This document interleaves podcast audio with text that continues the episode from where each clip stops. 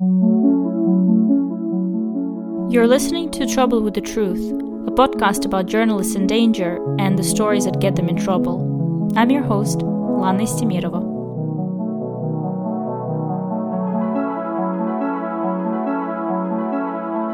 I've been doing this podcast for some time now and had the chance to speak to some very special, brave, and resilient individuals who risk everything to tell the truth. Once I stopped recording, conversations continued. Coffee dates and future visits were dutifully arranged. Because another thing that all the journalists and activists that I've interviewed have in common is that they're unquestionably kind and likable. But sometimes, where the freedom of the press is concerned, it's also important to bring attention to someone who's very complicated and controversial, someone who has both ardent supporters and unwavering critics. That someone is Julian Assange. On 7th of September, the Old Bailey in London started hearings regarding his extradition to the US. The founder of WikiLeaks was indicted on 17 counts under the Espionage Act and is facing 175 years in a US prison. This is an unprecedented case that could have ramifications for whistleblowers everywhere and freedom of speech in general. It's the first time in US history when a publisher has been charged under the Espionage Act. A publisher who's not even a US citizen. Assange is Australian. WikiLeaks, set up by Julian Assange and his colleagues in 2006, rose to prominence in 2010 when it published documents revealing misconduct by the US military in Iraq and Afghanistan, including the extrajudicial killings of civilians. The war logs and diplomatic cables were provided by US Army intelligence analyst Chelsea Manning, who was imprisoned for seven years between 2010 and 2017 for the leaks. Back then, the stories were run by major newspapers such as The Guardian, Der Spiegel, and New York Times. Amongst other notable leaks published by WikiLeaks are the Guantanamo Bay files, the Syria files that included the emails of Syrian politicians and officials, the Sony picture hack, and many others. One of the most notorious releases that gave Donald Trump the upper hand in the 2016 US presidential elections were, of course, the hacked emails from Hillary Clinton's campaign chairman John Podesta and the Democratic National Committee. In the wake of the hack, Assange was accused of collaborating with the Russian government, which he has denied. In 2012, Julian Assange applied for political asylum in Ecuadorian embassy, where he remained until 2019. He made that decision to avoid extradition to Sweden, where he faced sexual assault allegations from two victims. Assange repeatedly denied any wrongdoings and insisted that the case was politically motivated. The case was subsequently closed and reopened three times, with the statute of limitation expiring in 2020. So, the Ecuadorian embassy became Assange's home and prison for seven years, because the second he stepped out, he would be arrested and extradited to Sweden. After pro Assange Ecuadorian president Rafael Correa was succeeded by the more conservative Lenin Moreno, the journalist's asylum was revoked. Immediately afterwards, he was arrested by the Metropolitan Police and sentenced to 50 weeks in prison for breaching his bail conditions. Coming back to the Assange's extradition trial, there's been notably little coverage of it from the mainstream media in the UK.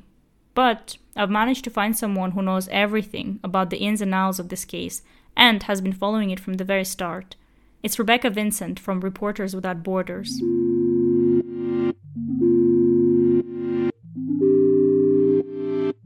So, uh, Reporters Without Borders, um, uh, from what I read, was the only NGO actually that was allowed to observe Julian Assange's extradition proceedings and not without some difficulties.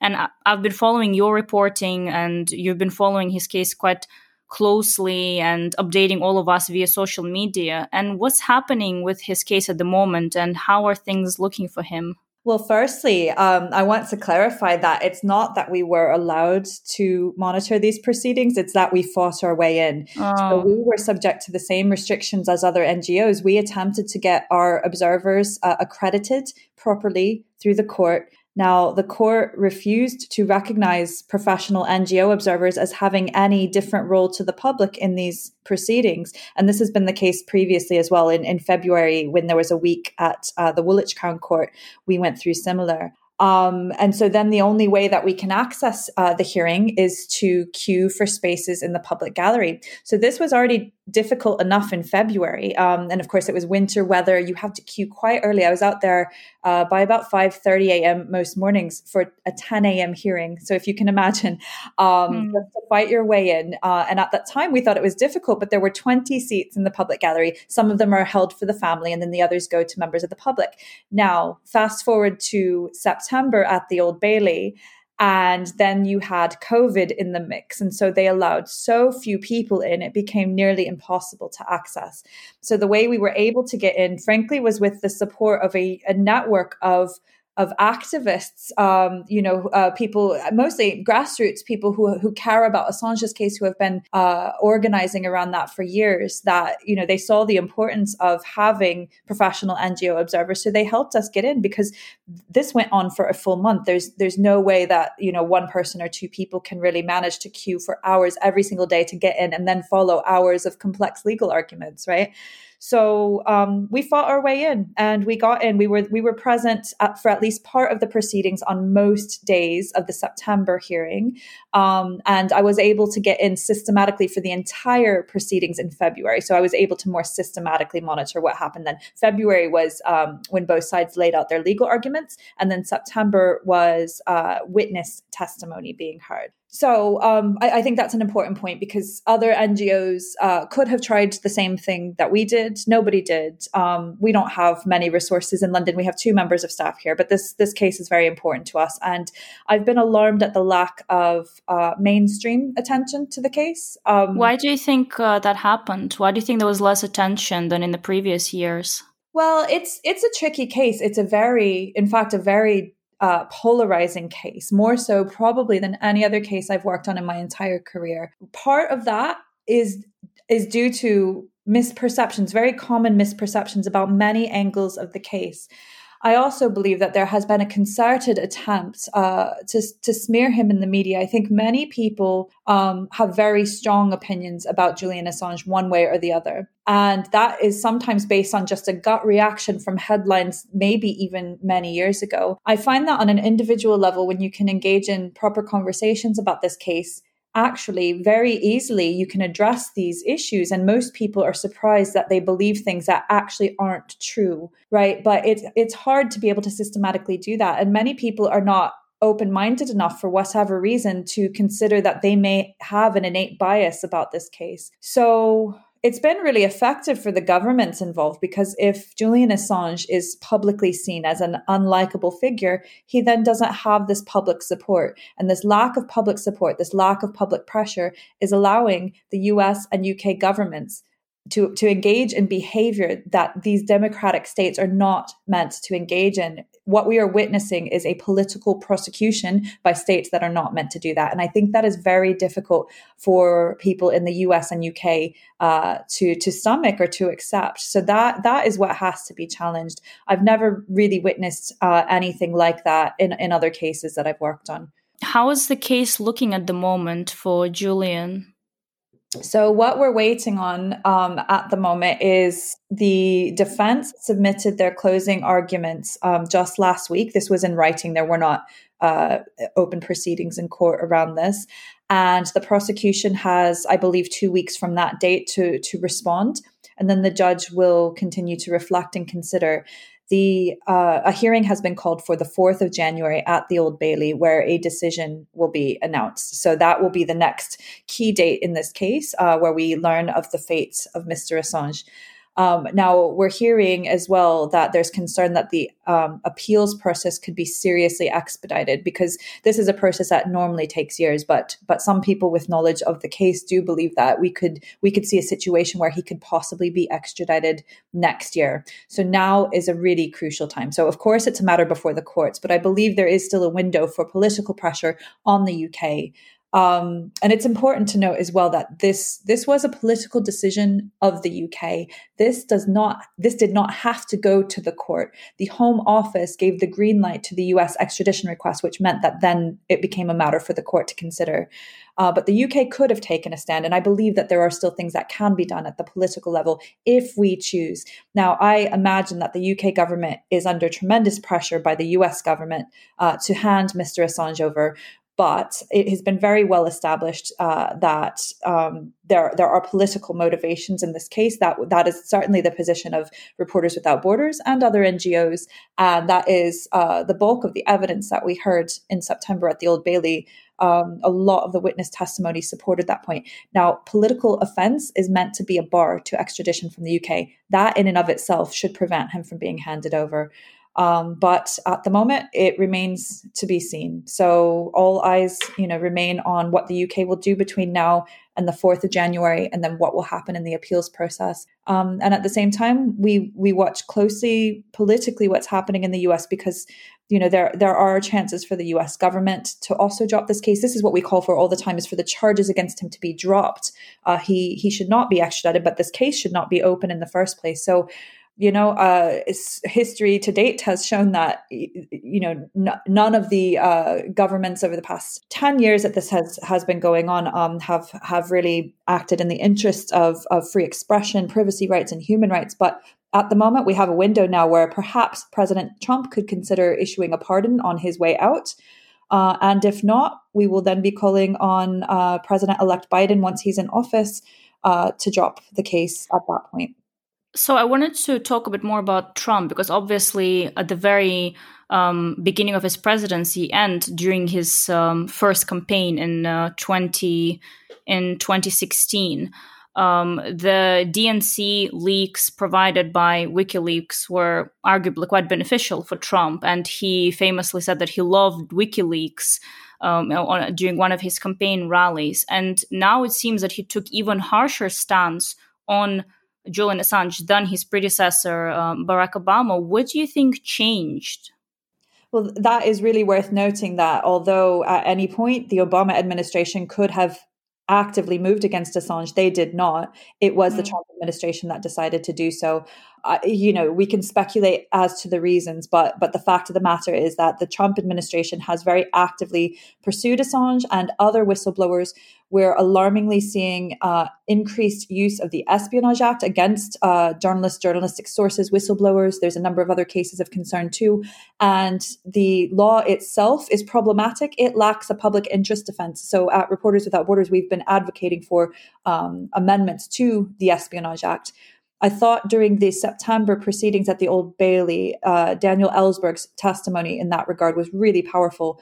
Um, he said that you know uh, at the time of of the Pentagon Papers publication um, that you know this this had had become sort of what was happening with the Espionage Act. He said that he was not given a fair trial, that Assange will not be given a fair trial, and that uh, no other journalist that would be tried under the Espionage Act could expect to receive a fair trial because of that that lack of a public interest defense. So so the law needs to be reformed.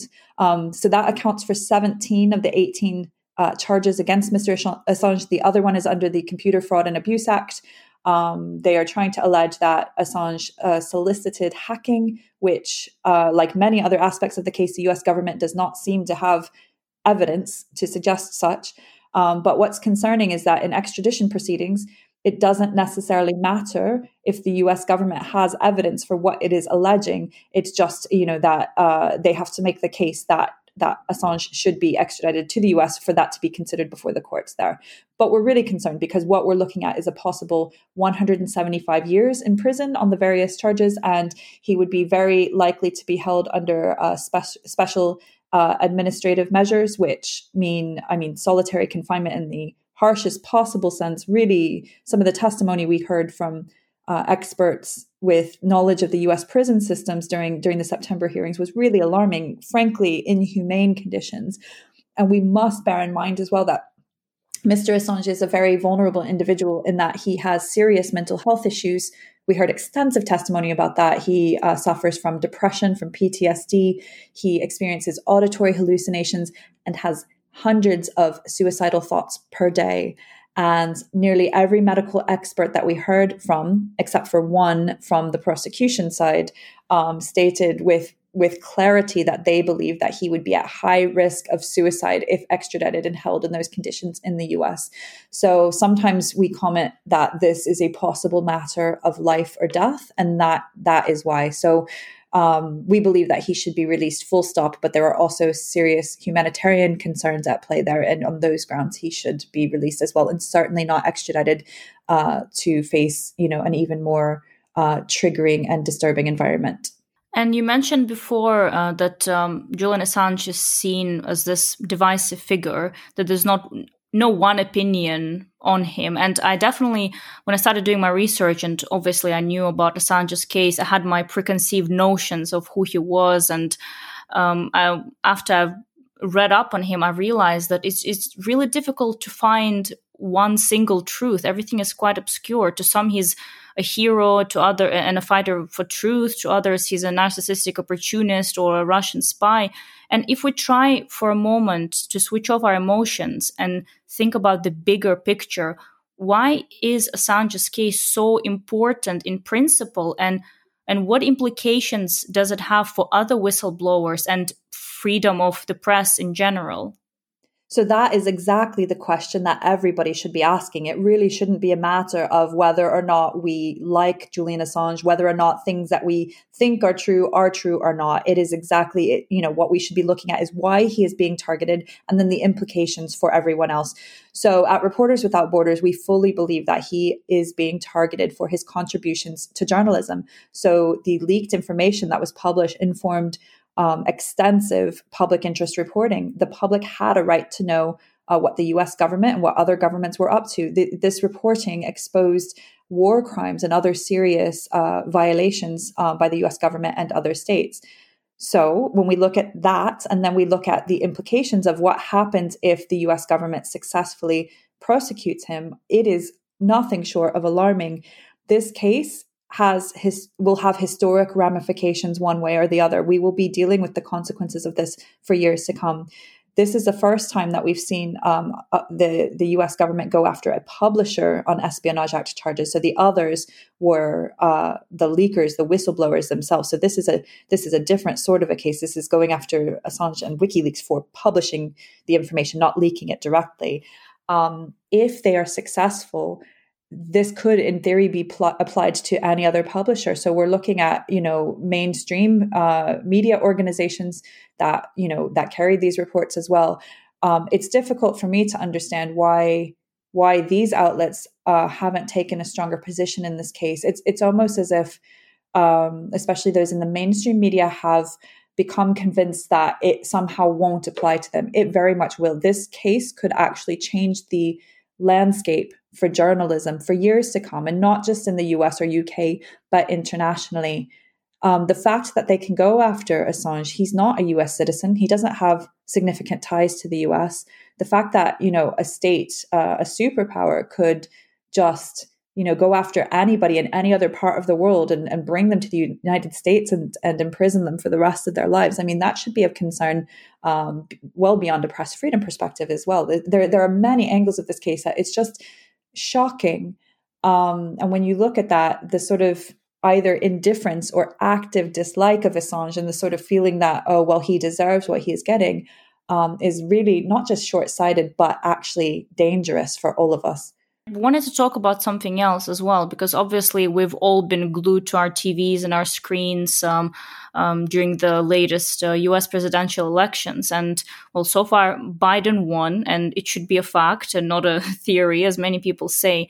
But we're seeing a very dangerous pattern of disinformation, a pattern that's been uh, emerging for the past um, several years with Trump's uh, tweets now flagged as untruthful and even his beloved Fox News denouncing him basically or cutting him off. But the damage has already been done. And you would think that uh, we live in the age where just to see is information is is right in front of you whenever you click um, on on your browser. But everyone seems to have their own truth, as we can see even with the Assange's case. Um, you've obviously been working with many journalists and how can how can we combat this disinformation and can journalists do it alone or do we need some sort of a coalition and a set of laws to combat this uh, malaise well the danger really of, of of president trump's legacy is that not only did it fuel this this climate um, and this proliferation of disinformation, much of it came from Trump himself, from the White House itself. Um, we've been, you know, encouraged to see the resilience of many journalists and media outlets in the U.S. Um, and at the moment, there are, there is a serious public debate taking place on just this. I think, you know, the world has been a little bit slow to wake up to the reality of these kinds of threats, and and um, the media has been a bit slow to to try uh, to combat them. But we are, you know, we are seeing signs of that now. I think really what it highlights is the importance of um, holding public officials to account um, because this is not just something that the media can fix by itself. I think we need to demand better from those who hold office in democratic countries. Um, it's not just dis- disinformation that proliferated under the Trump administration. Um, we saw an environment um, where violence became more of a norm in the United States. I mean, the country of the First Amendment. This year alone, the US Press Freedom Tracker documented more than 880 aggressions uh, towards journalists. Many of these uh, were in the context of journalists um, covering. Uh, protests across the country um, that broke out, um, the Black Lives Matter protests that started in May and continue to this day. Uh, we've seen journalists be arrested live on air, tear gassed, struck with rubber rubber bullets, and otherwise targeted um, and that is something you know as as somebody who was born and raised in the us myself that it is shocking to me to see that that has happened in my country of birth you know the country that is meant to set this example uh, for free speech for the rest of the world. Um, so while you can't pin every one of those acts of violence directly on mr trump what what we can say is that his his active hostility towards the press, his violent rhetoric towards the press. I mean, he applied terms like enemies of the people to the media, fueled this sort of, you know, this public distrust in media and and then sort of acts of aggression. Um, so public officials really have to bear in mind the consequences that their words can have, the real life implications that this can play out. Um, it wasn't just this year's aggressions either. I, am thinking now of the the massacre in the Capital Gazette newsroom um, i believe two years ago now um, you know again it's something that the this this active hostility towards media has just emboldened those who would wish to use violence to silence critical voices and of course, that doesn't just have ramifications within the United States. That sets an example for others across the world. So I'm thinking of the, you know figures that have have popped up, you know, with the same sort of hostile rhetoric as as President Trump. Uh, we have Duterte in the Philippines, Bolsonaro in Brazil, you know, and and and many others. Um, so that that is a really dangerous trend that has to be nipped in the bud. And I think it does go hand in hand with sort of the the other trends that you were mentioning with regard to disinformation. I think there's just there's a time now really for um, a reset uh, in many countries. And hopefully, if the United States starts to take steps back towards these commitments in, itself, and, and if we start to see more accountability of officials there, I'm hoping that that will also have a knock on impact elsewhere. I'm hoping now that it will go out of fashion uh, for this sort of uh, behavior and rhetoric con- to continue because it is really dangerous. Well, let's hope that uh, Trump concedes at some point, uh, and he doesn't have to be dragged out of the White House uh, by some policemen. Although, of course, I'd like to see that. um, it's funny because those of us who work on other parts of the world can see this for what it is. You know, those coming from uh, work on more author- authoritarian uh, places it's it, that that is what we're dealing with and it's now it's extreme now with with uh, with president trump refusing to acknowledge the results of a, a fair and free election but you know those of us who have worked in more authoritarian places were pointing to these kinds of trends throughout his presidency. And so I, I, think there is a need for a more global perspective and and this this attitude that it can't happen here is never true anywhere. I think one thing we've seen is how quickly these tendencies can start to take hold anywhere, and we cannot be complacent anywhere, whether it's journalist safety and press freedom, whether it's our human rights more broadly, or even our democratic checks and balances. Um, one thing I think this experience has has taught uh, some of us is is that the value of that, and that we have to to fight for these things. And um, finally, I wanted to ask you a more of a personal question. Well, I've been following you for, for a while now, well, at least on Twitter. I, I think um, when a woman chooses to be vocal about her views and beliefs on Twitter or any other social media, she's often faced with a wave of abuse, well, usually coming from men. Um, have you personally experienced any of it? And if that does happen, how do you handle it? Um, yes, I mean, I get I get trolled quite a lot, and because I work globally, I'm in the privileged position of getting trolls from many parts of the world. Um, it's interesting actually how similar a lot of the rhetoric can be country to country because there's definitely nationalist trends within it. But, you know, I, so as a human rights campaigner, I just deal with it because Twitter is a very useful tool in my work. And I refuse to let, um, you know, people who very cowardly are hiding often behind anonymous profiles um, try to silence me. And like many other campaigners, um, the people that I'm working to support have it so much worse than me. We can see it because some of the trolling that I get will be when I wade in, sort of in a discussion about others. Um, I'm thinking in particular of Rana Ayyub in India. She gets among the mo- most vitriolic trolling I've ever seen. And if you tweet anything in her support, you get it to uh, Maria Ressa in the Philippines and some others. It, you know, you have to have thick skin, I think, and you know, even if you do, sometimes it can get to you. Sometimes it can feel a bit more personal. That's when it's harder to deal with. Um, uh, but I think you know what I personally try to do is is disengage if it gets to feel a bit too negative or a bit too too much. Um, you know, and just just log out for a while, walk away from it. Um, but for me, it's also worth bearing in mind always that I think generally I still get more positives than negatives out of using mm. Twitter in my work. And I try to focus on that because it's important to share information about the campaigns that we're working on. It's important to support people that are at risk in their own countries um, and to be able to communicate in that way. So, unfortunately, it does seem to be worse for women um, across the board. The women human rights defenders and journalists that I work with do tend to get it a bit worse than their their male counterparts, um, and it shouldn't be that way. Um, but one thing in a concrete way that I, I do often is, is is try to ensure that those we work with that people take threats against them seriously. We have we all have a tendency to kind of minimize these things when it happens to us, but um, we should be reporting things that are particularly threatening. We should be not just to the platforms, but to the police if needed. Um, just I have in mind that trends with regard to violence against journalists. In many contexts, we've seen this pattern of abuse and threats build up online before we've seen then real life manifestation of that. Uh, in extreme examples, in in the murders of some journalists that you know that possibly could have been prevented if um, if these signs were um, reacted to a bit earlier on. I'm thinking cases like Daphne Caruana Galizia in Malta, mm. uh, Gauri Lankesh in India. Like these signs are sometimes there. So we none of us should minimize it. We should take it very seriously, but also um, to to weigh the value that we get. And and in this field of work and in journalism, it is a useful tool and then try to develop resilience ourselves uh, to be able to deal with that and another thing i've learned too there is no shame in blocking and muting and you know taking other steps that are needed to make it more usable absolutely right?